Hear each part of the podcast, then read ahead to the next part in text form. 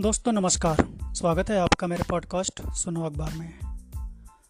दोस्तों आज का पॉडकास्ट है अमेरिका में गरीबी पर एक पुस्तक लिखी गई है, पॉवर्टी बाय अमेरिका। और भारत भी कोई बहुत अमीर राष्ट्र नहीं है, अमेरिका दुनिया का सबसे अमीर राष्ट्र है। वहाँ पे किस तरह की गरीबी है और कैसे है, सरकार वहाँ क्या कर रही है, कैसे काम कर रही है। हम भारतीय तो अपने देश के बारे में बहुत कुछ जानते हैं, सरकार की आलोचना करते हैं। सरकार अपने तरफ से कहती है गरीबों के बारे में कि हमने उन्हें ये सुविधा दी, वो सुविधा दी। खैर, लेकिन ये जो किताब आई है पॉवर्टी बाय अमेरिका, इसकी बात आज के पॉडकास्ट में। पृथ्वी पर सबसे समृद्ध देश अमेरिका में किसी भी विकसित लोकतंत्र की तुलना में ज़्यादा गरीबी है।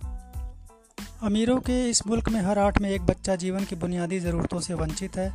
अनेक लोग फुटपाथों पर ही जीते मरते हैं और स्थानीय नगर प्रशासनों को लोगों को गरीबी भत्ता देने के लिए विवश होना पड़ता है। चर्चित समाजशास्त्री मैथ्यू डेस्मंड ने ऐतिहासिक अध्ययन, शोध और लोगों से बातचीत के आधार पर लिखी अपनी किताब में बताया है कि समृद्ध अमेरिकी किस तरह जाने अनजाने गरीब लोगों को और गरीब बनाए रखते हैं। अमीर अमेरिकी एक तरफ तो गरीबों को कम मजदूरी देते हैं और दूसरी ओर उनसे किराए के रूप में ज़्यादा पैसे वसूलते हैं। यही हाल तो भारत में भी है। मैथ्यू ने अपनी पिछली किताब evicted poverty and profit in the American city में, जिसके लिए उन्हें प्रतिष्ठित पुलित्जर पुरस्कार मिला था, बताया था कि 2008 की आर्थिक मंदी ने किस तरह अनेक लोगों को हाशिए पर डाल दिया। उस किताब में उन्होंने मिलवाकी शहर के 8 गरीब लोगों का जिक्र किया था जिन्हें अपनी आय का 70% किराए में खर्च करना पड़ता है। नतीजा यह है कि पैसे के अभाव में वे बंद पड़े नल, जर्जर दरवाजे ठीक नहीं करा पाते और ख़राब हो चुके गलीचे भी नहीं बदल सकते। पॉवर्टी बाय अमेरिका उसी के आगे की बात कहती है। इसमें लेखक बताते हैं कि अमेरिका एक ऐसा कल्याणकारी राष्ट्र है जहां उन समृद्धों को सबसे ज़्यादा मिलता है जिन्हें सबसे कम ज़रूरत है, और ख़ास वर्गों के पास ही अवसरों की भी बहुतायत है। महाशक्ति देश में समृद्ध लोगों की कॉलोनियों के समानांतर ही निम्न आय वर्ग के अपार्टमेंट्स हैं। लेखक ने इस संदर्भ में 2020 के पीयू सर्वे का हवाला दिया, जिसमें कहा गया है कि अमेरिका के ज़्यादातर गरीब अपने कारण से नहीं बल्कि सरकार की नीतिगत विफलता से गरीबी के जाल में फंसते हैं। ऐसे ही अमीर अपनी मेहनत से नहीं बल्कि सरकारी मदद से अमीर बनते हैं। डेस्मंड ने इस किताब में बताया कि किस तरह बैंकों ने ओवरड्राफ्ट शुल्क को गरीबों को लूटने का जरिया बना रखा है।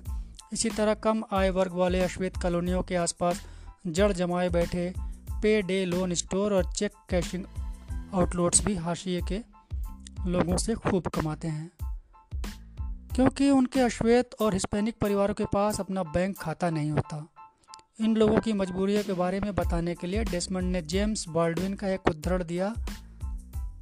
जिसने भी गरीबी से संघर्ष किया है वह जानता है कि गरीब बने रहना कितना महंगा सौदा है।